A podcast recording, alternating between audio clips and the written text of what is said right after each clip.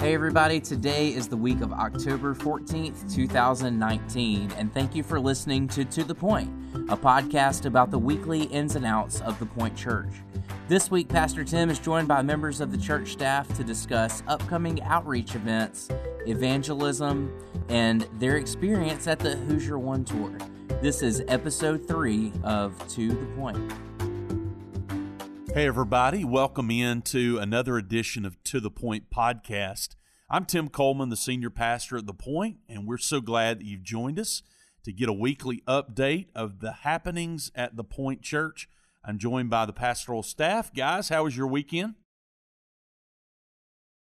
It was a very eventful weekend at the Baldwin Baptist Camp. Very fun. It was filled with s'mores flaming tree branches, and it was so exciting. I went to bed at 8 p.m. last night. That's what I'm talking about. yeah, I came over there Friday night, and uh, my nerves could only take about an hour, and then I had to move on down. You know, student pastor for 13 years, it was bringing back memories. That's why you pay me the big bucks. I got. I was actually a bachelor this weekend. My family's out of town, so I'm at the house by myself, cooking my own food watching football by myself. It's really, really weird when you're cheering all by yourself. John, speaking of the youth retreat, give us just a brief recap of how the weekend went. We had an awesome time out at Camp Baldwin for the weekend. Our theme was about how God is the great redefiner of our lives. And I think one of the issues that we've talked about as a staff is about how, in a lot of places, student ministry and children's ministry can kind of be siloed off. And Man, this weekend we really focused in on Colossians, which is the sermon series that we've been in on Sunday mornings. So this weekend we were underscoring what we've been learning on Sunday, and that's something that's so important. But we also focused on evangelism training this weekend. We talked about how to share your personal testimony, and we talked about the concept of practicing for actually opening up and sharing your faith that's something that we should take very seriously as we look for opportunities to share the gospel with people around us. So, we've been in this emphasis, guys, of who's your One, encouraging our people to identify someone in their life that needs Christ. We're not the final judge, but yet, according to the scriptures, we do observe fruit in people's lives. And so, we've been writing down names and praying over people. In Pensacola this weekend, uh, we had the Who's Your One tour on Sunday night, uh, Johnny Hunt was speaking over at Olive Baptist Church with our friends uh, over there. And so I was able to attend the Sunday night service. New song was there singing. And then uh, Johnny talked about bringing people to Jesus. And then we followed that up today, this morning. We were in about a four hour evangelism uh, session being challenged and trained on sharing our faith Joe, maybe share just a, a brief word about what you took away from the Who's Your One evangelism training this morning. We heard some great speakers. Pastor Ted Traylor, who we were familiar with in Pensacola, he's a friend of ours and did a wonderful job.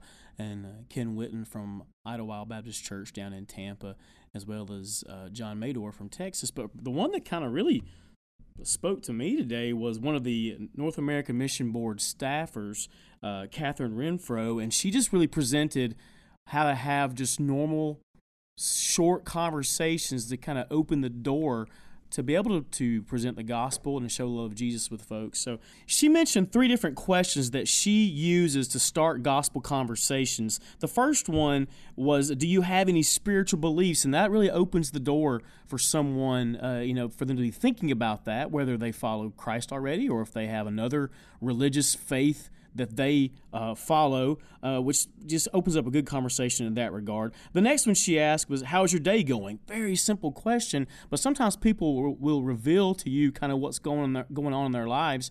It was something just as simple as that. And the third one was, How can I pray for you today? And that was really sort of. Um, in regards to maybe having a server in a restaurant before you bless your food or something like that where you can ask them how can we pray for you today? And i thought all those were great. And she gave examples where those questions had opened up doors for her to lead someone to the lord. Uh, she talked about her grandfather uh, who was not a believer uh, until close to his death and how she was able to lead him to the lord. And i just thought it was so organic and simple and a lot of times when we try to share the gospel or talk about sharing the gospel, we just make it complicated, make it hard. And she just really made it simple for like just regular people. Good stuff. I enjoyed listening to her as well. Nathan, share something that you are taking away. Hey, it was exciting today to actually see a group of students that took the morning to come to learn about evangelism in your ministry with the students, let's say in Alberta.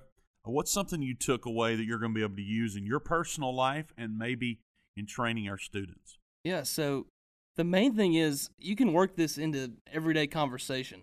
And you don't have to be necessarily trained in what to do. You can just share your story and just be willing to have those gospel conversations with people. John, what do you add? So, our last session of the day, Ken Whitten came in and he opened up to Jeremiah 29, and there's a verse in there that a lot of people take out of context. And he was talking about how the city and the communities that we live in, God has placed us here for a reason, and He gave us three really practical ways that we can keep the gospel at the forefront of everything that we do.